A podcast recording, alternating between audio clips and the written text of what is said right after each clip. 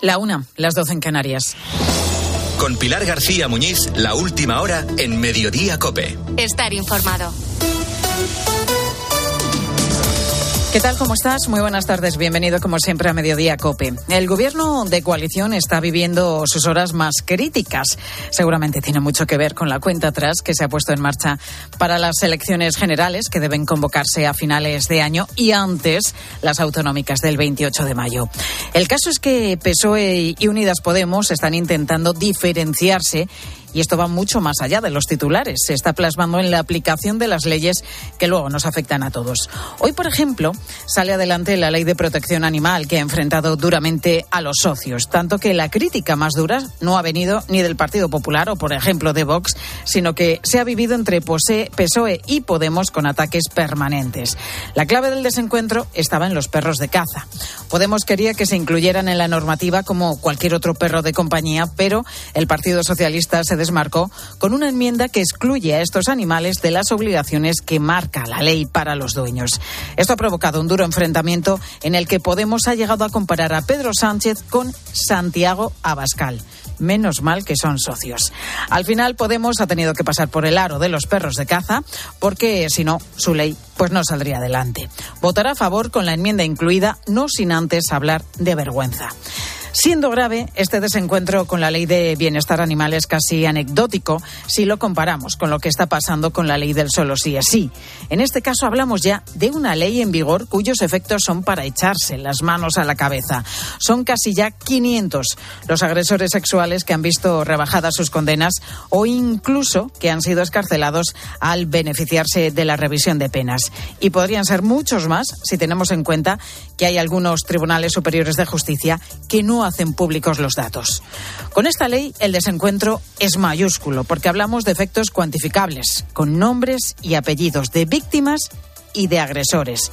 Podemos se ha negado en rotundo a reconocer cualquier error, pero el PSOE ha pasado de vender la ley como un referente en Europa, lo hizo el propio Pedro Sánchez, a renegar de ella y proponer por la vía urgente cambios para evitar que la sangría de revisiones de pena se convierta en una sangría de votos en las elecciones. La semana pasada planteamos una situación rocambolesca, que el PSOE enmiende una ley de su propio gobierno para corregir a su socio y que además lo haga con el apoyo del Partido Popular. Bueno, pues esta situación es una realidad. Se lo avanzaba a Ángel Espósito en la linterna, la portavoz del PP, Cuca Gamarra, decía que apoyaran cambiar la ley. Del solo sí es sí daremos el ok para que se inicie esa, esa, esa tramitación y apoyaremos aquello que signifique volver a restaurar las penas que había antes de la entrada en vigor de esta ley. Porque evidentemente aquí solo hay una prioridad, ¿no? Y la prioridad es intentar rectificar lo que se ha hecho mal para que los delincuentes sexuales no puedan acogerse a ello y las mujeres se vean eh, protegidas, ¿no? Si no fuera por la gravedad del asunto, desde luego todo esto sería como para coger palomitas y ver este serial no ya de intriga política, sino de auténtica comedia de enredos.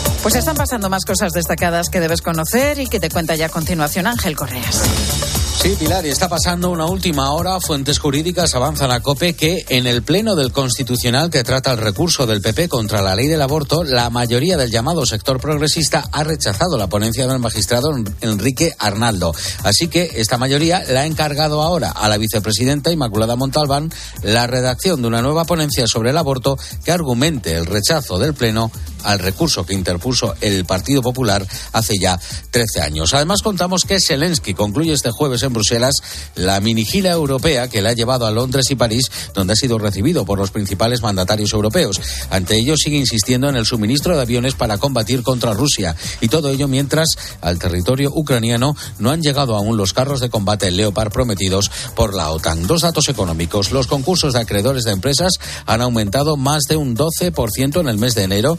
De cada diez se concentran en Madrid, Cataluña y la Comunidad Valenciana. El otro dato lo aporta la multinacional Disney ha anunciado que, pese a haber aumentado sus beneficios, despedirá casi el 4% de su plantilla en todo el mundo.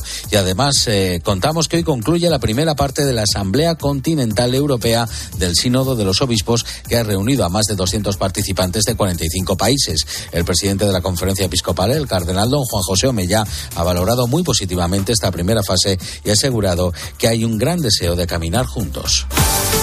Y en los deportes, José Luis Corrochano, ¿qué tal? Buenas tardes. Hola Pilar, buenas tardes. Joan Laporta pasa revista al Barcelona. Desde las doce y media, el presidente del Barça está en rueda de prensa haciendo balance de la situación del club en lo deportivo y en lo económico, Víctor Navarro. Tras 35 minutos de discurso inicial de Joan Laporta, ahora está respondiendo a las preguntas de los eh, periodistas junto a Mateo Alemán y el vicepresidente Eduard Romeu sobre las críticas de Matías Messi. Laporta ha dicho que le quita importancia porque se ha disculpado y que no afecta la relación del Barça con Leo, que es patrimonio del club. Eso sí, no quiere hablar de un hipotético regreso de Leo Messi al Barça por respeto al PSG. De Ansu Fati, Laporta dice que no tiene noticias de que pueda salir, que es un activo del club y que tiene muchas esperanzas en él. Y Laporta también ha remarcado que han salvado al club de la ruina y que es muy difícil trabajar con una liga, la de Javier Tebas, que cambia el criterio de las normas para impedir que acometan operaciones. Y la cadena COPE ha estado esta mañana con los organizadores de la Superliga que han explicado detalles sobre el proyecto Arancha Rodríguez. El CEO Bay Richard ha insistido en que será una competición abierta que se jugará entre semana y en la que participarán entre 60 y 80 equipos divididos en varias divisiones. Los participantes se van a garantizar un mínimo de 14 partidos y un máximo de 20 para que no se aumenten las fechas actuales destinadas a las competiciones internacionales de clubes. El formato no se va a desvelar hasta que no se conozca la resolución del Tribunal de Luxemburgo y se considera que el proyecto de la Superliga puede ser viable sin la participación de los clubes de la Premier. Y esta mañana hemos conocido el fallecimiento del exfutbolista y entrenador Marcos Alonso a la edad de 63 años, hijo de Marquitos, campeón de Europa con el Real Madrid y padre del actual jugador del Barcelona, Marcos Alonso. El fallecido fue jugador, entre otros, del Atlético de Madrid del Barcelona en la década de los 80 y entrenó a varios equipos, entre ellos el Atlético de Madrid y el Sevilla. Estás en Mediodía Cope.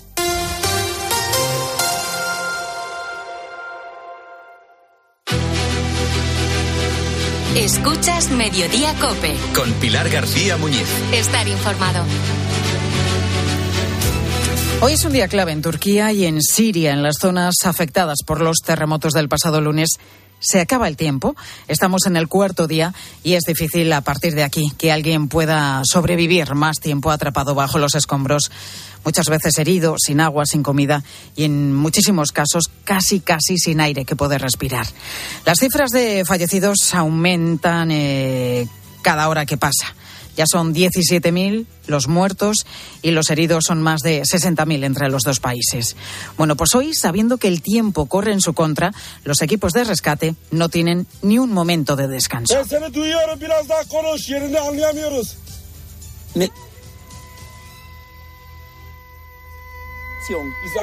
Es el vídeo de un rescate que nos envía un grupo de bomberos españoles que está en la ciudad de Elbistán, en el sur de Turquía, colaborando con los equipos turcos. En este vídeo se escucha cómo van gritando, lo escuchábamos, en espacios muy reducidos, llenos de cascotes, en los que prácticamente no cabe una persona, pues van gritando para ver si encuentran la respuesta de algún superviviente. Bomberos de todas partes del mundo que junto a los equipos turcos trabajan en rescates muchas veces muy muy complicados. Pues muy cerca del epicentro del terremoto en Turquía está otro grupo de bomberos españoles, entre los que se encuentra Enrique Moore. Enrique, buenas tardes, ¿cómo estás? ¿Qué tal? Buenos días, ¿cómo estáis? Muy bien. Aquí andamos ya otra vez en las... Bueno, ya, porque no paramos, ¿eh? pero bueno, como eh, la noche es muy fría, cuando comienza el día se activa mucho más la tarea ¿no? de rescate. Enrique, ¿dónde estáis trabajando exactamente? ¿Cómo es el lugar en el que te encuentras? Eh, es una ciudad eh, que se llama Adiyaman, es una ciudad de unos eh, 300.000 habitantes, que es, una de las áreas más afectadas por, los dos temblores de tierra. Entonces estamos en una, eh, bueno, en la avenida central de la ciudad, se llama la avenida Tatur, y, aquí, bueno, yo diría que el 90 o el 100% de los edificios tienen, tienen graves daños, algunos están completamente bueno, demolidos ¿no? por el efecto del, del, del seísmo y otros, eh, cuando se comienzan a hacer de reconstrucción, van a tener que demolerlos. O sea, realmente es una zona muy, muy afectada y eh, nuestra misión consiste en rastrear edificio por edificio a ver si encontramos algún indicio de vida. Enrique, ¿estás trabajando con otros bomberos españoles o con bomberos de turcos de otros países? Bueno, cuando llegamos, eh, el gabinete de crisis de la ciudad, que evidentemente estaba completamente saturado, lo que hizo fue eh, adjudicarnos una parte de la misma en la que no se habían hecho búsquedas y, y los colectivos internacionales, digamos, que los van desplazando, o sea, los van, los van distribuyendo a áreas, ¿no? Y aquí no, nosotros no hemos trabajado con ningún, ningún bombero ni ningún elemento de, salvamento que no sea turco, ¿sabéis? Entonces yo pienso que es la estrategia que están teniendo que reforzar a sus equipos con, con ayuda internacional. Pues esta es el, eh, la forma en la que están ocurriendo. ¿Cuántas personas compone el, el, equipo en el que te encuentras, Enrico? ¿Cuántos sois? Somos ocho, tres, eh, guías caninos ¿no? con sus perros de, de búsqueda y salvamento eh, dos, eh, dos sanitarias eh, y luego estamos dos, dos, rescatadores polivalentes, por de alguna manera. En mi caso, pues también te voy a llevar distribuyendo en función de, tipo de salvamento que hay que hacer. Digamos que es un, un, equipo ligero, polivalente y sobre todo con la intención de que seamos rápidamente desplazables, porque aquí el problema es moverse también. Si tuviéramos mucho peso o muchas personas, pues nos dificultaría la tarea. ¿no? Un equipo más bien buscando la polivalencia. Enrique, creo que ayer rescatasteis, ¿no? A una mujer de 60 años. ¿Cómo fue ese momento?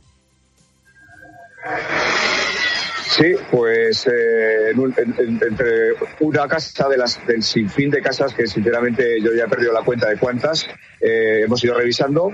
Eh, un bombero turco nos hizo saber, pues vino a buscar bueno, las comunicaciones son muy complicadas, como venimos contando todos estos días, y escuchamos a Enrique que debe estar con muy poquita cobertura. Le escuchamos entrecortado, hasta ahora le habíamos oído un poquito mejor, pero ahora le hemos perdido. Enrique, eh, no te estábamos escuchando. Eh, te preguntaba por el rescate que, llevasteis a cabo ayer de, una mujer. Te preguntaba cómo era ese momento.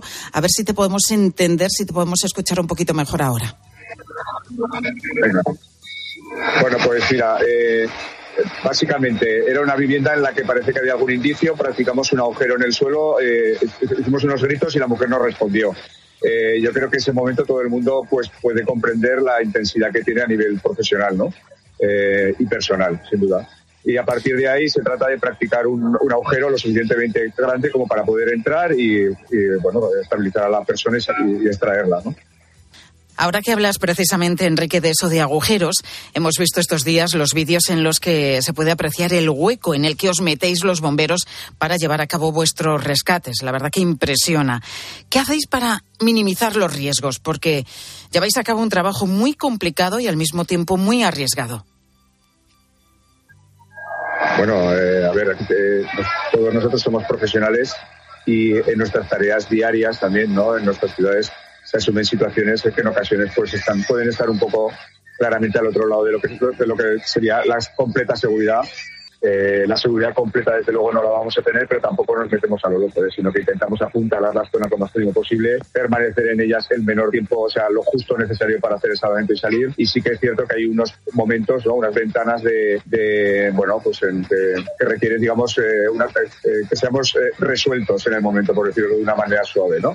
pero como os digo, no deja de ser un poco la dinámica de trabajo de un servicio contra incendios, pues en el Ayuntamiento de Zaragoza, cualquiera de mis compañeros comprenderán esto, en el que el día a día eh, bueno, pues tenemos que tener cuidado y ser muy prudentes y aún así a veces hay que, hay que hacer cosas, ¿no? Entonces que todo el mundo comprende que, son necesarias para salvar una vida. Claro, no, vamos a dejar a esa señora ahí, ¿no? Es evidente. Es difícil, nos lo están recordando pues todos los expertos todos estos días que alguien sobreviva después de cuatro días bajo los escombros. Hoy es ese cuarto día. Me imagino que precisamente hoy jueves trabajaréis, si cabe, con mayor premura, ¿no? Porque sabéis que el tiempo se agota. Pues eh, creo que lo has dicho, has descrito muy bien la situación, porque mira, eh, eh, hoy es el día en el que lamentablemente se tienen que ir descartando ya las posibilidades de que haya alguna persona ¿no? que ha conseguido sobrevivir a, este desastre y, que los servicios de, de nos, nos, retiremos y empiece a trabajar la maquinaria pesada ya a fondo, ¿sabes? Para despejar pues toda la cuestión que tiene que ver pues con los fallecidos, claro, que están entre los escombros y, esta ciudad también tiene que pensar en la posibilidad de que después haya alguna epidemia, ¿no? Hay que proteger de cuestiones como el cólera, en fin, circunstancias que se dan también en estas, en estas catástrofes. Enrique, ¿habías estado en otro, en algún otro terremoto, en una situación similar? Eh, sí, había Hemos, intervenido en algunas, estuvimos también en Haití en el año 10, ¿eh? también estuvimos en los rescates y en, la intervención allí. Y bueno, no es que no es que se nos dé habitualmente porque eso sería una, una exageración totalmente incierta, ¿verdad? Pero tenemos eh, pues dos o tres experiencias previas a esta. Pues acabamos de hablar con Enrique Mur, bombero de Zaragoza, que está trabajando en uno de los lugares de Turquía más afectados por los terremotos. Enrique, muchísima suerte. Que vaya todo y bien. Muy bien. Gracias, Pilar. Un abrazo, ¿eh? Gracias por todo. Otro para ti, Enrique. Gracias.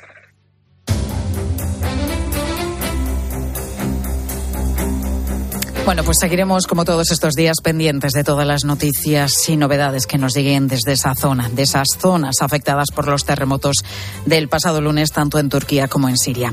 Hablamos ahora de, del examen más importante para cualquier estudiante. Me refiero lógicamente a la EBAU, la prueba de acceso a la universidad. Bueno, pues voy nombrando, dejáis a un lateral las cosas y mi compañero va a decir dónde ir.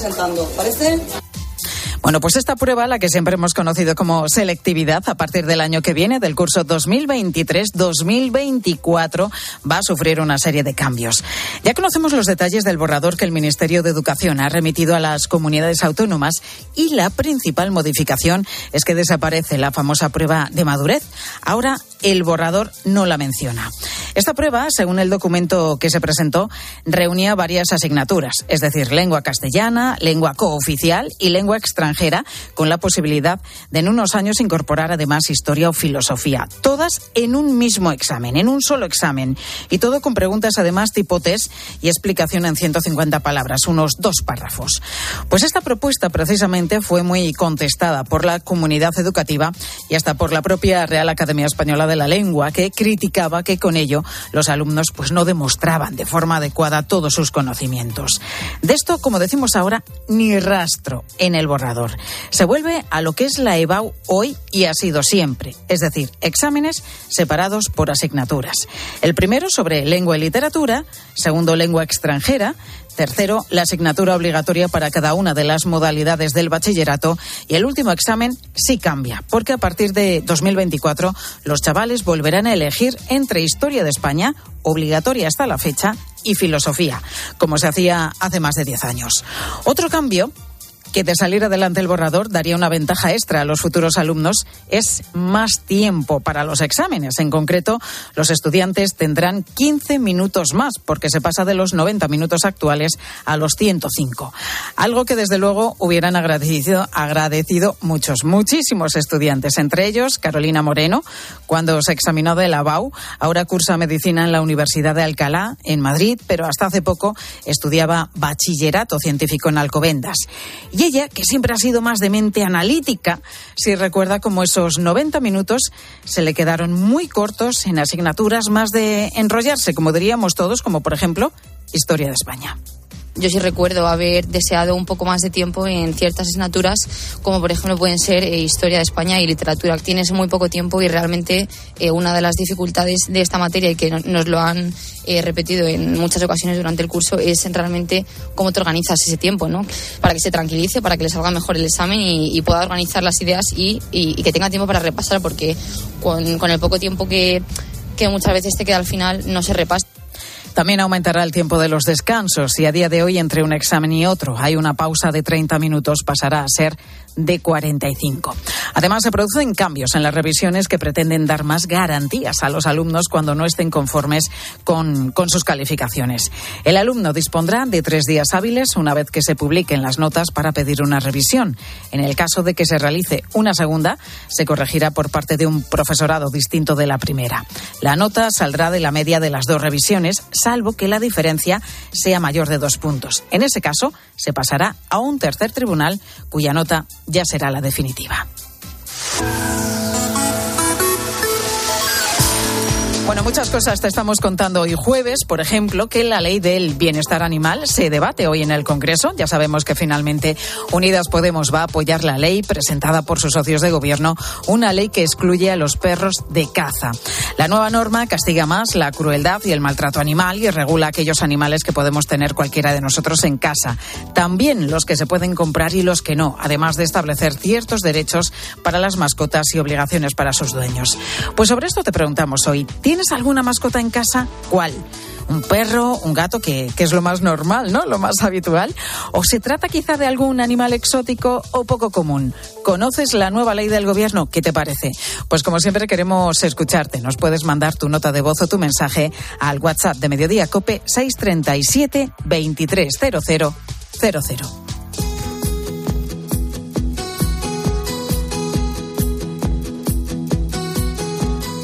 ¿Sabes esos días en los que la jornada laboral o tus sesiones de estudio se te hacen especialmente cuesta arriba?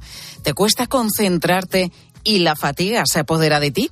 Pero ¿sabías que tu estilo de vida y tu alimentación pueden estar influyendo directamente en tu rendimiento cognitivo? Vamos a preguntarle a Carlos Sánchez, responsable de I más D más I en HSN, ¿qué podemos hacer en estos casos? Carlos, muy buenas tardes. Muy buenas tardes, Pilar. Como bien dices, sabemos que la falta de actividad física, la mala alimentación y unos malos hábitos de sueño afectan de forma negativa a nuestras capacidades intelectuales. Esto puede repercutir en nuestro desempeño, tanto en el trabajo como en nuestras actividades más cotidianas. Para combatir esas jornadas especialmente difíciles, en HSN hemos desarrollado una fórmula exclusiva llamada Evotropic, que se basa en ingredientes capaces de estimular la actividad y el rendimiento mental, reduciendo la percepción de fatiga. Así, desde la primera toma de Evotropic pueden verse mejoradas nuestras capacidades como la concentración, la memoria o la velocidad de reacción, especialmente en aquellos días en los que necesitamos un empujón para dar nuestro 100% que son muchos esos días en los que necesitamos, pues eso, ese empujón y dar ese 100%. Pues Carlos Sánchez, responsable de I más D más I en HSN, gracias por esta recomendación. Gracias, Carlos. Eh, muchas gracias, Pilar. ¿Y tú qué piensas? Escribe a Pilar García Muñiz en Twitter en arroba Mediodía Cope, en nuestro muro de Facebook Mediodía Cope o mándanos un mensaje de voz al 637 230000.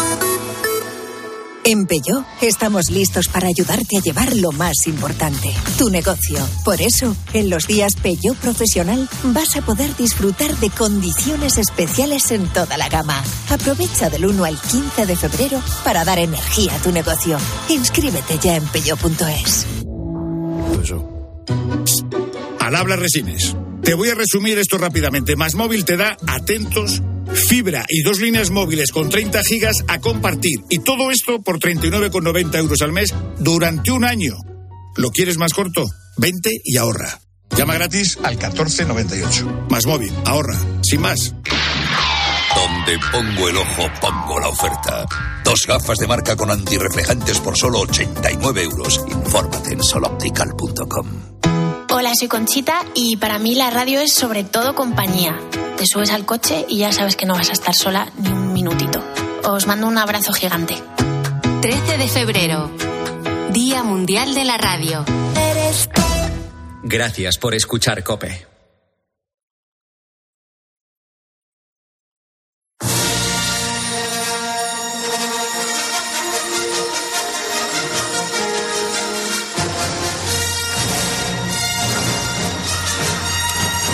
Bueno, no hay confirmación oficial, pero una serie o una nueva temporada de alguna relacionada con el universo Star Wars podría rodarse próximamente en Valencia, en breve, concretamente en los meses de marzo y abril.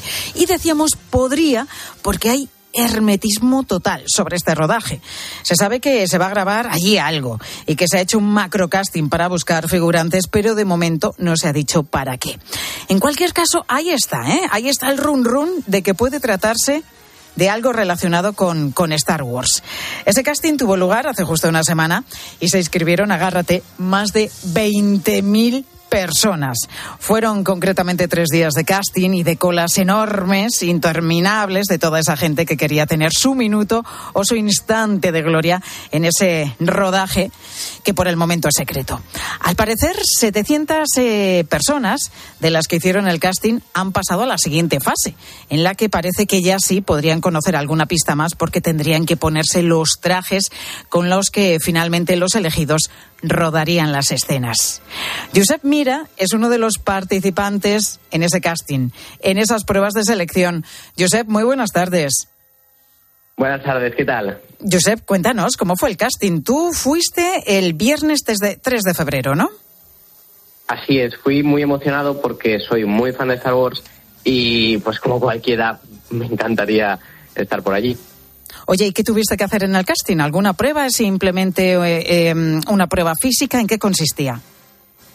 Pues yo no llegué a esa primera fase, pero sí que estuve en, la gran fila, a la que no podían atender a todos y, estaban seleccionando pues algunos, pero eh, mi familiar Nicky sí que pudo estar en esas pruebas. Bueno, Nicky, con la que vamos a hablar enseguida, pero cuéntanos cómo, cómo, era el ambiente en la cola, porque creo, tú nos has dicho que eres muy, muy fan de Star Wars, pero no eras el único, Josep. Así es, la gente está emocionada, pero también nerviosa, porque, eh, claro, todos tenían la emoción de poder estar en Star Wars, pero eh, había nerviosismo porque la directora de casting salió un par de veces, tanto por la mañana como por la tarde, para avisar de que el casting había tenido demasiadas personas que se habían apuntado y que era muy difícil coger a, todos los que querían estar por allí. Había un poco un ambiente de tensión, pero también un poco emoción y ganas, sobre todo, de, de, poder entrar. ¿Cuántas horas tuviste que esperar para poder entrar en el casting, Josep? Pues yo por la mañana estuve desde las 10 de la mañana, que es cuando empezó, hasta que, hasta que nos dijeron que nos fuésemos a casa, que fue la una y después volvimos por la tarde para ver si había también oportunidad y estuvimos desde las 4 hasta, hasta las 6 más o menos. Oye, ¿cómo te enteraste tú de este casting? Pues yo lo vi en las noticias, mis amigos me lo empezaron a decir eh, que había un casting en, en Valencia y entonces fue la noche de antes del último día del casting y sin pensármelo dos veces fui porque, porque no hay que desperdiciar estas oportunidades. Oye, tú eres uno de los fans que, que, ven claro que podría tratarse de un rodaje de una serie relacionada con el Así universo es. de Star Wars. ¿Qué pistas, Josep, te llevan a pensar esto? Sí, pues eh, es interesante porque en muchos medios se, se hablaba de que podría ser de Obi-Wan, pero realmente sabemos que es de Andor gracias al nombre de producción secreto que tienen y es que este es Pilgrim y es el mismo nombre que tenía la primera temporada de, de, la serie de Andor. Entonces lo más lógico sería que se tratase precisamente de esta segunda temporada que ahora mismo también se está grabando. Me llama muchísimo la atención porque todos los que seáis fans de, de Star Wars conocéis bueno, pues todas esas series que están relacionadas, ¿no? Con las películas originales, que son muchísimas, ¿no? Y tenéis además un olfato siempre muy fino, que vais eh, viendo pistas que pueden estar relacionadas y os pueden llevar, pues eso, hasta un rodaje concreto en una ciudad como la tuya, como Valencia. Bueno, Josep, que en claro. tu caso, como nos has contado, no has pasado a la segunda fase del proceso de selección, pero como nos decías, sí tienes un familiar que lo ha conseguido. Es Nicky Mendoza, de 19 años, a quien saludamos también. Nicky, muy buenas tardes. Hola, buenas. Bueno, Niki, tú sí has sido elegida. Cuéntanos cómo fue ese momento, cómo te lo dijeron. Eh, a ver, eh, en primer lugar, eh, he pasado a la, a la, fase, pero en realidad no todavía no formo parte de la de, como figurante como confirmada, pero bueno. ¿Cómo fue cuando pasé? Pues nada, estaba estaban buscando a gente con características de pues de pues de color, en plan pues gente de diferentes etnias, ¿vale? Y pues, uh -huh. pues dijeron, eh, pues vamos a gente pues de piel oscura o algo así. Y pues yo soy un punto intermedio, no soy ni muy oscura ni Eres muy morenita. blanca. Entonces como que, exacto, entonces como que, bueno, pues mmm, como a la décima tanda me cogieron, así porque, pues porque sí, porque estaban cogiendo a gente de, es que no había ni cola, era como muy aleatorio todo. O sea, se y fijaban bueno, recuerdo... principalmente en la imagen de todos los participantes y buscaban Exacto. gente racial, ¿no? Con un aspecto racial. Exacto. Sí, recuerdo que a mi lado tenía una um, con características asiáticas, también había un, una persona pelirroja, había gente mayor, o sea, había de todo, había de todo. Oye, Josep, o sea... ¿sigues por ahí con nosotros? Aquí estoy. ¿Tú qué pasa? Que eres valenciano y tienes un aspecto como yo muy normal, ¿no? Exactamente. Por eso no te cogieron, compañero, debe ser. Pero Oye... también había gente así, o sea, es como que eh, primero buscaron lo, lo, que había y luego ya buscaron más, pues eso, más diverso. Oye, Niki, ¿te, ¿te, da a ti como a Josep que todo esto tiene que ver con Star Wars? Pues, a ver, lo que... A ver, todo el mundo sabe que, pues, pues sí. A, a ver, yo no, no me han dado una pista como tal, pero la, la directora de, de, del casting de figurantes sí que dijo al final de, de los que pasaron que, que no es que es algo gordo y que pues que no nos lo pueden decir obviamente pero nos lo dirán a los que seleccionen y pues tendremos que tener confidencialidad y tal. Bueno, uh -huh. bueno pues estaremos atentos desde luego a las pantallas como se suele decir. Josep Mira y Niki Mendoza participantes en este macro casting que se ha hecho en Valencia. Gracias por atendernos Niki en tu caso que haya suerte y que la fuerza te acompañe. Igualmente gracias. Gracias a los dos chicos. Seguimos vale. en Mediodía Cope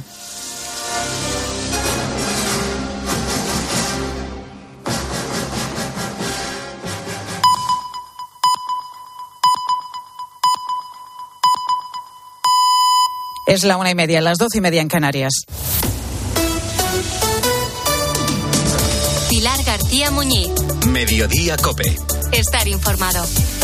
El Tribunal Constitucional avala la actual ley del aborto. Como te hemos adelantado a la una de la tarde, el Pleno ha decidido dar el visto bueno a la norma vigente desde 2010, aprobada por el Ejecutivo de José Luis Rodríguez Zapatero, y que permite a una mujer interrumpir su embarazo hasta la semana 14 de gestación.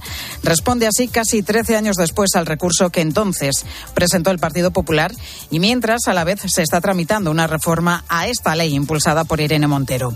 Fuentes jurídicas han confirmado a COPE que el Pleno del Tribunal ha encargado a la vicepresidenta del mismo, de la parte progresista, que redacte la ponencia que dará visto el bueno a la ley vigente. Lo hace una vez que el magistrado que la había elaborado, del ala conservadora, ha declinado hacerlo.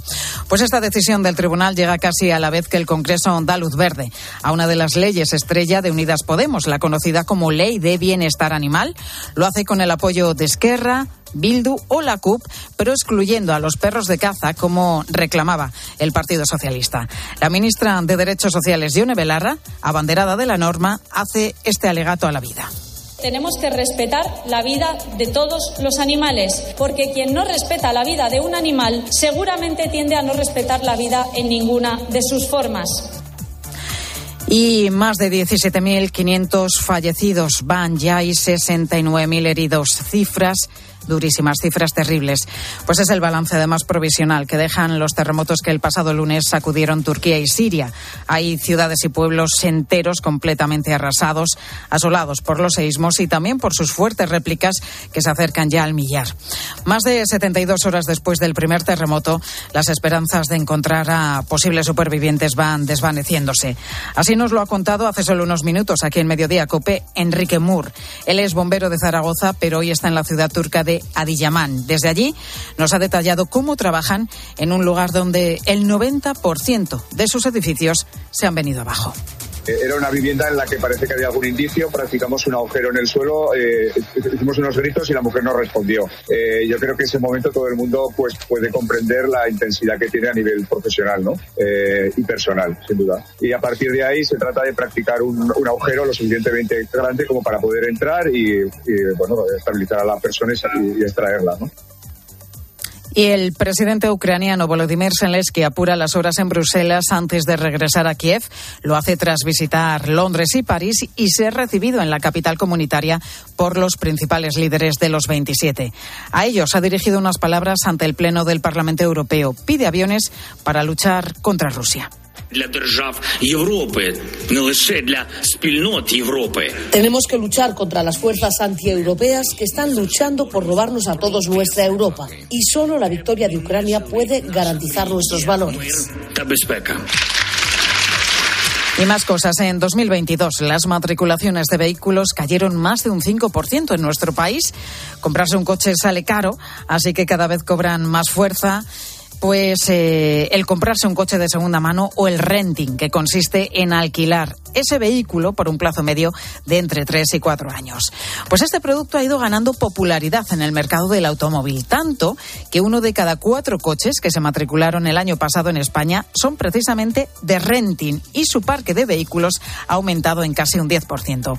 Claudia Cid, buenas tardes. Buenas tardes, Pilar. Cuéntanos, Claudia, ¿por qué el renting se ha convertido en una de las alternativas favoritas de los conductores? Pues la verdad es que el renting es un producto cada vez más demandado ante la incertidumbre que estamos viviendo sobre todo económica, pero también de futuras leyes medioambientales. José Martín Castro es presidente de la Asociación Española de Renting. La incertidumbre económica, tecnológica y regulatoria que está ayudando al renting. Es sabido que van a salir zonas de bajas emisiones pues en todos los municipios de más de 50.000 habitantes. Dices, mira, pues necesito el vehículo porque tengo que ir a trabajar, porque es necesario por las necesidades familiares. Me hago un renting a dos años, a tres años y cuando pase ese tiempo pues ya veré.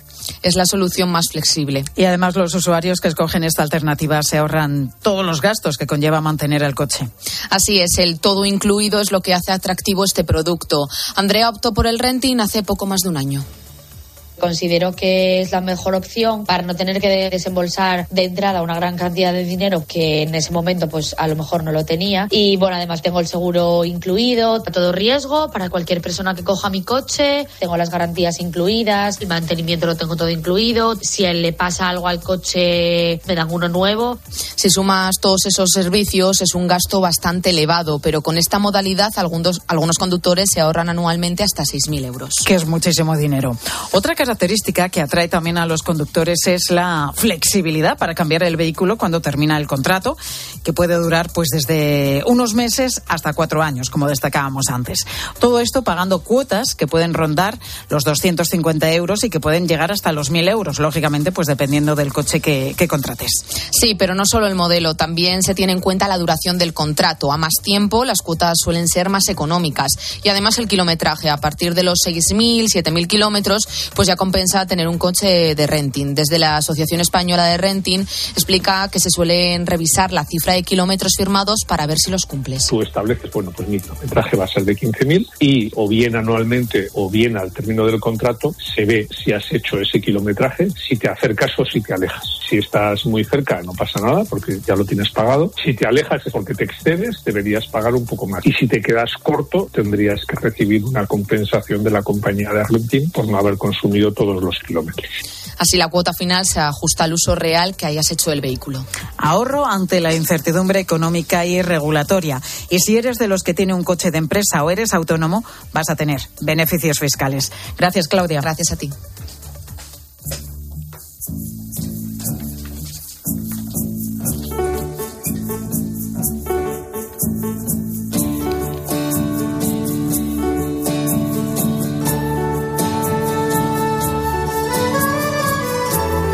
Pues quiero llevarte hasta ahora a la una y 36 minutos de la tarde hasta un hospital. En concreto, vamos a ir a uno de Madrid, el Beata María Ana, que se encuentra pues muy céntrico, en la calle Doctor Esquerdo, a unos mil metros más o menos de, del Parque del Retiro. Un poquito menos, diría yo. Bueno, es solo uno de los 700 hospitales que tenemos en nuestro país a los que acudimos cuando tenemos un problema de salud, ya sea un pequeño dolor que queremos que, que nos mire, por ejemplo, el médico de cabecera, o, o un catarro, una gripe, o una situación de emergencia por la que tienen que atendernos de inmediato en el servicio de urgencias. Centros absolutamente necesarios y en los que vivimos algunos de los momentos más importantes, más críticos y también más duros de nuestra vida. ¿Por qué nos vamos hasta allí? Pues para conocer qué es la pastoral de la salud y cómo es la labor que llevan a cabo sus voluntarios. Esta pastoral es el departamento de la Iglesia que acompaña a los enfermos y a los profesionales sanitarios. Lo hace con el acompañamiento espiritual y religioso con la evangelización y también con la celebración de los sacramentos. Mi compañero Manu Torralba está ahora mismo precisamente con uno de los, de los voluntarios de la Pastoral de la Salud de ese hospital madrileño. Manu, muy buenas tardes. Hola Pilar, ¿qué tal? Bueno, tú estás ahora mismo en este hospital de las Hermanas Hospitalarias del Sagrado Corazón de Jesús, donde creo que hay 40 voluntarios trabajando con los enfermos, Manu. Sí, y Juan, que es el voluntario con el que estoy ahora mismo, forma parte de la Pastoral de la Salud, que hace aquí una gran labor de acompañamiento con los pacientes.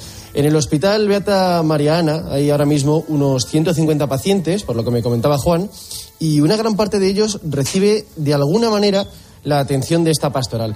Yo, mira, me acabo de meter en, eh, en una habitación con Juan, en una de las de la unidad de rehabilitación, donde había una paciente, Marifé, que acaba de terminar de comer y que va a tener a bien hablar con nosotros unos minutos. Yo, de momento, Pilar, te dejo que hables con Juan, que lleva cinco años de voluntario en este centro y ya te escucha en Mediodía Cope. Venga, pues vamos a saludar a Juan. Juan, muy buenas tardes. Buenas tardes, buenas tardes. Juan, te has dedicado a la pastoral de la salud desde hace 27 años porque antes creo que estuviste en otro centro de Cien Pozuelos. ¿En qué ha consistido tu trabajo en todo este tiempo? ¿Qué es lo que haces exactamente? Bueno, mira, durante 22 años he trabajado como coordinador del Departamento de Atención Espiritual y Religiosa, lo que antes llamábamos pastoral. Que pastoral es un término que se nos queda ya un poquito pequeño, un poquito corto. Porque el trabajo nuestro es una atención espiritual y una atención humana en todo su amplio espectro. Por mucha escucha, mucha atender demandas, eh, mucha atender las necesidades de las personas. O sea que no es una cuestión, hay, hay, que visitar, hay que estar presente con las familias, no es una cuestión puramente sacramental, ¿verdad? Es mucho más amplio. ¿Cuáles son las necesidades? Hablas de los pacientes, pero te pregunto por las necesidades que tienen los pacientes y también sus familiares. Principalmente en la necesidad de comunicación, porque el paciente cuando ingresa, pues la familia está eh, con problemas de visita por los horarios y también porque tienen que trabajar cada día. Entonces, comunicación. También mucha escucha. Escucha porque el paciente tiene también que desahogarse. Principalmente es eso, escuchar, escuchar y escuchar. Hay un documento que los pacientes del hospital Beata María Ana pueden firmar cuando llegan al centro en el que os autorizan a hacer ese acompañamiento religioso. ¿Cuál es, Juan, el protocolo que seguís a partir de ese momento? Pues mira, cuando llega el paciente a admisión, para formalizar el ingreso, dentro del protocolo de admisión hay un apartado en el que se le pregunta si está disponible para atender al departamento de pastoral. Si dice que sí, pues muy bien, y si dice que no, pues pasamos de visitar. Bueno, Juan, creo que junto a ti está ahora mismo Marifé, como nos decía antes nuestro compañero Manu Torralba. Ella es una de las pacientes de rehabilitación y lleva poquito, desde el lunes en el hospital. Marifé, muy buenas tardes, ¿cómo estás? Hola, buenas tardes. Pues bastante bien. Bueno, te han puesto una prótesis de rodilla hace nada, ¿no? Eh, este martes pasado. Sí, eh, el día 31 de enero me pusieron una prótesis total en la rodilla derecha. Ah, bueno, hace, hace unos días, pero bueno, poquitos días. ¿Estás bien, Sí, Marifé, poquitos. entonces? Sí, sí, estoy bien.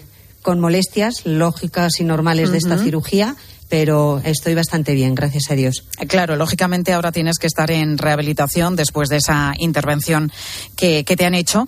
¿Qué tal está siendo, Marifé, la experiencia con el personal y con los voluntarios? Porque tú has conocido, creo, a Sor Carmen, que es una de las hermanas hospitalarias. ¿Pasas mucho tiempo con ella? Eso es, pues me vino a ver el día que ingresé, que fue el lunes de esta semana. Estuvo aquí un ratito conmigo, estuvimos charlando y luego por la tarde también volvió y todas las mañanas me visita y por la mañana y por la tarde, claro está. Y la verdad es que la atención eh, maravillosa. Eh, por cualquier personal eh, de asistencia, de enfermería, eh, como médico, el doctor Gálvez, que fue el rehabilitador que me vino a ver el primer día, fenomenal. Y el servicio de fisioterapia, también estoy muy contenta. En estos tres días que llevo, la verdad es que he ganado eh, mucho. No creí yo que me iban a hacer sufrir tanto, porque las rehabilitaciones son así, pero Es estoy muy contenta. Oye, pues Muy nos contenta. alegramos mucho, Carmen. Eh, perdón, Marife, que, que estés contenta, que la rehabilitación la hayas comenzado ya, que te sientas acompañada también, que es muy importante, y que todo vaya bien. Juan, eh, quería hacerte una última pregunta. En todos sí, estos años. quería decirte algo. eh, eh, Dime, dime, Te hago la pregunta dime. primero, si te parece. ¿Hay alguna Dime. historia que te haya marcado de forma especial? Bueno, pues por elegir una, recuerdo una ocasión una paciente que estaba aquí en rehabilitación, una mujer ya de unos 80 años, muy ciega, prácticamente no podía ver. Su hijo no podía venir con mucha frecuencia a visitarla y ella, el hospital ya no podía mantenerla aquí más tiempo porque el concierto con la ciudad social se terminaba y por mucho que se prolongasen los tiempos, ¿y qué pasa? Que ella no podía volver a su casa porque ya no era autónoma. Y entonces fue un trabajo de hablar, hablar, escuchar, eh, animar, hasta que ella vio que efectivamente no tenía otra opción que irse a la residencia. Y se fue contenta, esa fue mi alegría. Bueno, pues nos quedamos con, con ese relato, con esa historia que nos cuentas. Juan, ¿querías hacer un último apunte? Me quedan nada, muy poquitos Sí. segundos. Dinos rápidamente. Nosotros intentamos también dar una visión actualizada del Evangelio de Jesús de Nazaret. Y por tanto nos importa mucho mostrar a un Dios Padre, a un Dios paternal, no a un Dios que castiga ni un Dios justiciero. Eso nos- lo tenemos muy presente. También decirte que dentro del término de la pastoral entra también la cuestión de la solidaridad. Hacemos mercadillos solidarios, en este caso, en este año, pues para la India, porque la gente quiere colaborar y hay que darle cauce para que lo hagan. Bueno, pues ahí queda todo esto que nos ha contado Juan. A los dos, Juan y Marifé, gracias por hablarnos de esta labor de acompañamiento y escucha que se realiza en el Hospital Beata María Ana de Madrid, como en tantos otros centros hospitalarios de España. Este sábado, por cierto, es la Jornada Mundial del Enfermo, el día en el que la Iglesia comienza la campaña del enfermo que va a terminar el próximo 14 de mayo. Juan Marifé, gracias a los dos. Muchas gracias a usted. Encantado, buenos días. Y ahora llega el momento de la firma de José Luis Restán, que hoy reflexiona sobre la fase continental del sínodo. José Luis, muy buenas tardes. Hola Pilar, en estos días se celebra en Praga la Asamblea Continental Europea del Sínodo, que reúne a 200 delegados de todas las conferencias episcopales del viejo continente. Al pensar sobre esta importante cita, he recordado un precioso discurso de Benedicto XVI al mundo de la cultura en Lisboa, el año 2010. En él habló de la crisis de la verdad, observando que un pueblo que deja de saber cuál es su propia verdad acaba perdiéndose en el laberinto del tiempo y de la historia. ¿No es ese el actual momento europeo? El reconoció entonces que queda por hacer un gran esfuerzo para aprender la forma en que la Iglesia se sitúa hoy en un mundo marcado por esta crisis. De ese aprendizaje, creo, se habla estos días en Praga. Para este aprendizaje, necesario en cada momento de la historia, no existen mapas ni manuales, pero sí el aliento del Espíritu y la sabiduría de los santos de ayer y de hoy. Este es un momento que exige lo mejor de nuestras fuerzas, audacia profética para mostrar al mundo nuevos mundos, añadió Benedicto XVI citando al gran poeta portugués Luis de Camões. Eso es lo que pretendió el Gran Concilio Vaticano II al acoger y recrear lo mejor de la modernidad, superando sus errores y evitando las veredas que no tienen salida. Pero la tarea no concluye nunca.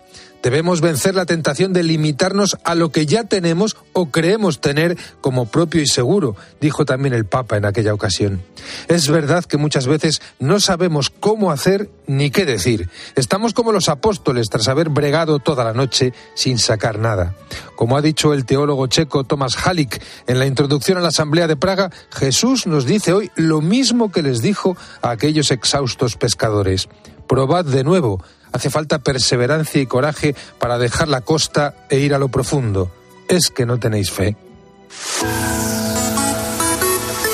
Pues ya sabes que la ley del bienestar animal se debate hoy en el Congreso. Ya sabemos que finalmente Unidas Podemos pues va a apoyar esta ley presentada por sus socios de gobierno, una ley que excluye finalmente a los perros de caza. Bueno, sobre esto te preguntamos hoy, ¿por qué la nueva norma castiga más la crueldad y el maltrato animal? También regula aquellos animales que tenemos en casa. Y sobre esto te preguntamos, ¿tienes alguna mascota en casa? ¿Cuál? ¿Un perro, un gato? ¿O se trata quizá de algún animal exótico o poco común? ¿Conoces la nueva ley del gobierno? ¿Qué te parece? Pues queremos escucharte, nos puedes mandar tu nota de voz a través del 637 230000. Ahora, tu cope más cercana.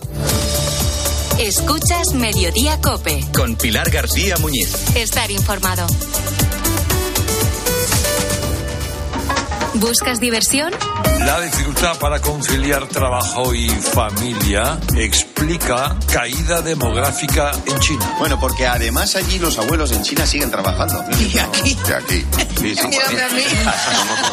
A las 10 de la mañana la tienes asegurada con Carlos Herrera en Herrera en Cope. Pues oye, yo estoy deseando ilustrar nietos. La ventaja nuestra, tuya, de Tony y mía es que cuando nos des nietos, No vamos a poder. hijos nos van a dejar a la tata para que cuide de los nietos y de nosotros. Eso no.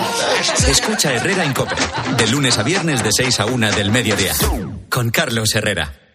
Hola, soy tu yo del futuro. Y mira lo que tengo. ¡Menudo coche! Pues lo he conseguido gracias a ti. Hay decisiones de las que no te arrepentirás. Consigue ahora tu Opel Corsa o Opel Crossland con una financiación increíble, entrega inmediata y cuatro años de garantía. Tuyo del futuro te lo agradecerá. Encuéntralo en opel.es. UMAS, mutua especialista en seguros para el sector educativo. Ofrecemos una solución integral para los colegios y guarderías. Daños patrimoniales, responsabilidad civil, accidentes de alumnos. Más de 800 centros ya confían en nosotros. Visítanos en umas.es. UMAS, más de 40 años de vocación de servicio. Ahora en Carglass queremos que mejores tu visión cuando conduces bajo lluvia. Por eso, con la reparación o sustitución de cualquier luna, te aplicamos el tratamiento anti lluvia gratis. Carglass cambia. Carglass repara. Promoción válida hasta el 11 de febrero. Consulta condiciones en carglass.es. Saludos, criaturas. Soy Goyo Jiménez y, como digo en mis monólogos, ser joven es una cuestión de actitud. Pero como yo ya voy teniendo una edad, mi actitud ha sido la de acudir a Clínica Baviera para decir adiós a las gafas de cerca. Haz como yo y pide cita en el 900-180-100 o en clínicabaviera.com y corrige la vista cansada. Señores pasajeros, el nuevo Sub C5 Aircross llega a destino. Fin de con amigos en la nieve. Los más comodones cuentan con tres asientos independientes disponibles en caso de agujetas. Nuevo Sub Citroën C5 Aircross Plug-in Hybrid, tan generoso como tú. Súbete a los días de hasta el 20 de febrero con una financiación súper generosa. Citroën. Condiciones en citroen.es. Pilar García Muñiz. Mediodía Cope.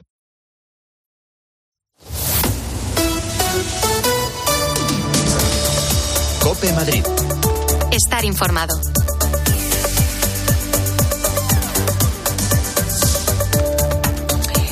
Si tienes hijos menores de 14 años que necesitan llevar gafas, te interesa conocer el último anuncio que ha hecho esta misma mañana la presidenta de la Comunidad de Madrid. Isabel Díaz Ayuso se ha comprometido a que ningún menor se quede sin gafas por problemas económicos. Vamos a garantizar que todos los niños de la Comunidad de Madrid hasta los 14 años que necesiten gafas las tengan y que no sea por motivos de dinero el que no sea así. El gobierno regional va a destinar para ello 6 millones de euros. También se ha comprometido a financiar el dentista a las personas mayores de 80 años, mejorar la atención bucodental de los más pequeños de la casa y recuperar también los chequeos médicos en los colegios. Vamos a recuperar también los chequeos médicos en todos los colegios públicos y concertados de la Comunidad de Madrid al finalizar primaria y secundaria para reforzar la protección de los niños y también a incrementar la educación en salud para que ellos siempre adquieran los mejores hábitos saludables a lo largo de toda su vida. Todos estos planes se van a poner en marcha en el segundo semestre de este año, mientras que los chequeos en los centros educativos comenzarán a realizarse a partir del próximo curso. Soy Mónica Álvarez, estás escuchando Mediodía Cope en Madrid. Enseguida te cuento más cosas que te interesan. Ahora es momento ya de acercarnos a la Dirección General de Tráfico.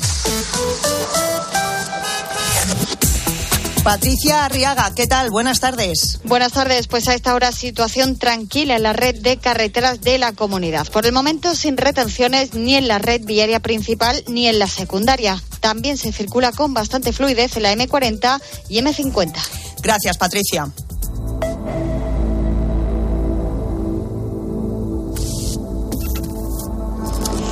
Y te hablo ahora de Polestar. Es una nueva marca de coches de diseño escandinavo que ha llegado a España para acelerar la movilidad eléctrica, máxima experiencia y mínimo impacto en el planeta. Y ahora, con su nuevo Space en Madrid Norte, es un espacio que recuerda a una galería de arte para conocer sus modelos, apoyándote en sus especialistas. Reserva tu prueba de conducción en polestar.com.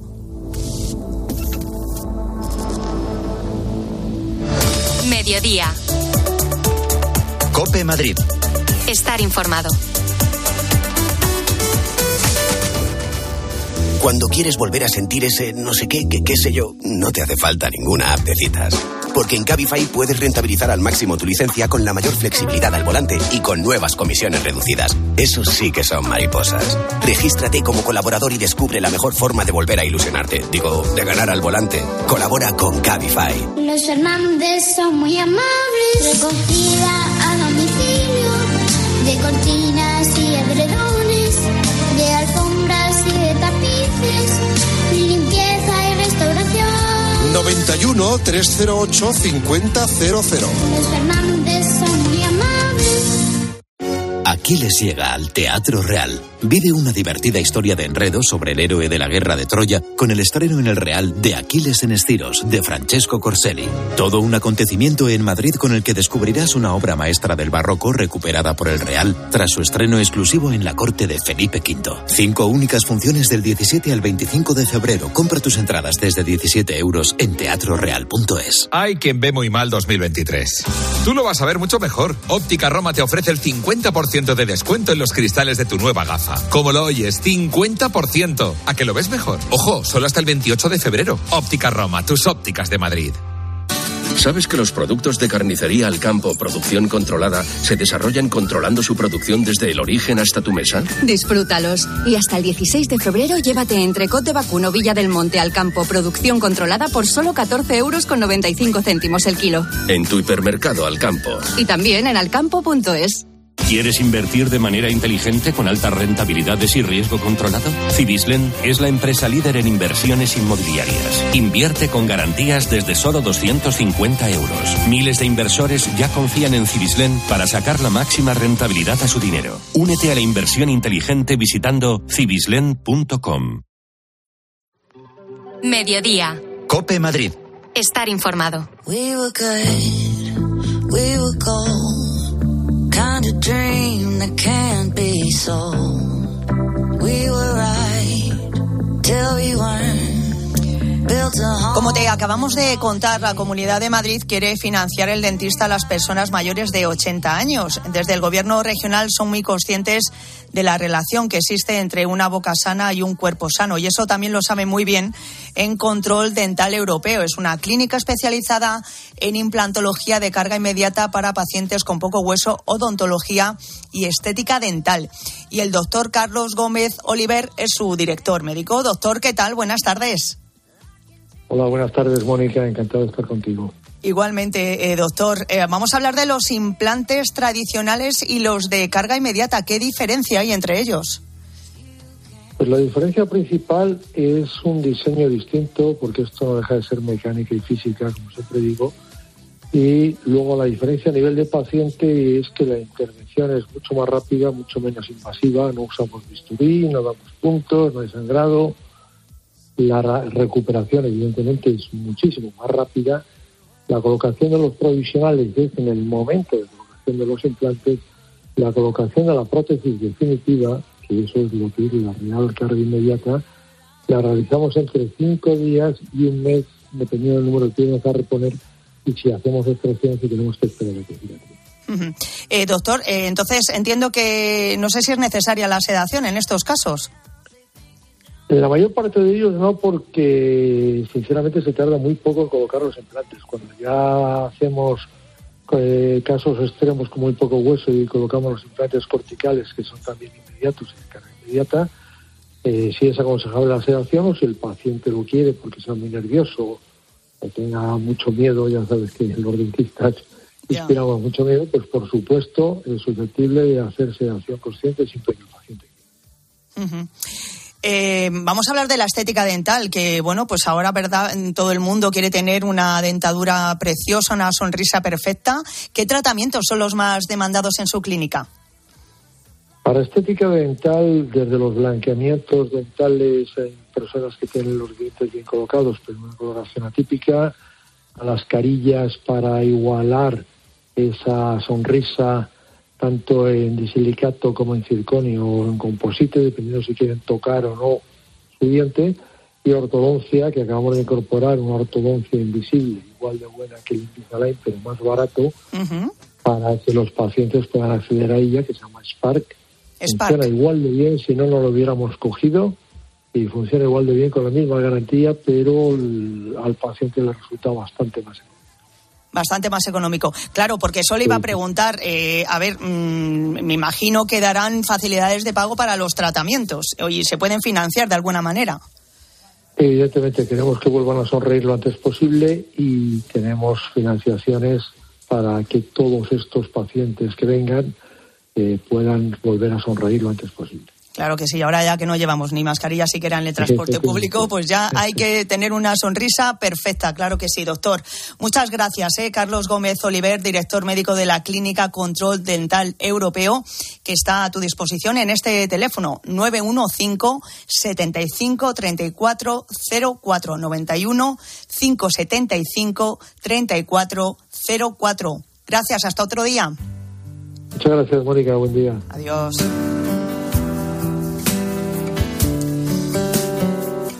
Bueno, y quiero contarte que Madrid, por supuesto, sigue volcándose con los damnificados por los terremotos de Turquía y Siria, donde han muerto al menos ya 17.000 personas. La cifra sigue subiendo. Te cuento que la Unidad Especial de Emergencia y Respuesta Inmediata de la Comunidad de Madrid continúa trabajando allí sin descanso sobre el terreno para seguir rescatando supervivientes. Ahora realizan la búsqueda en superficie y con perros en un edificio colapsado en la provincia de Hatay. Hatay, creo que se pronuncia así. Vamos a escuchar a Samuel Ríos, que él es guía canino del ERICAM.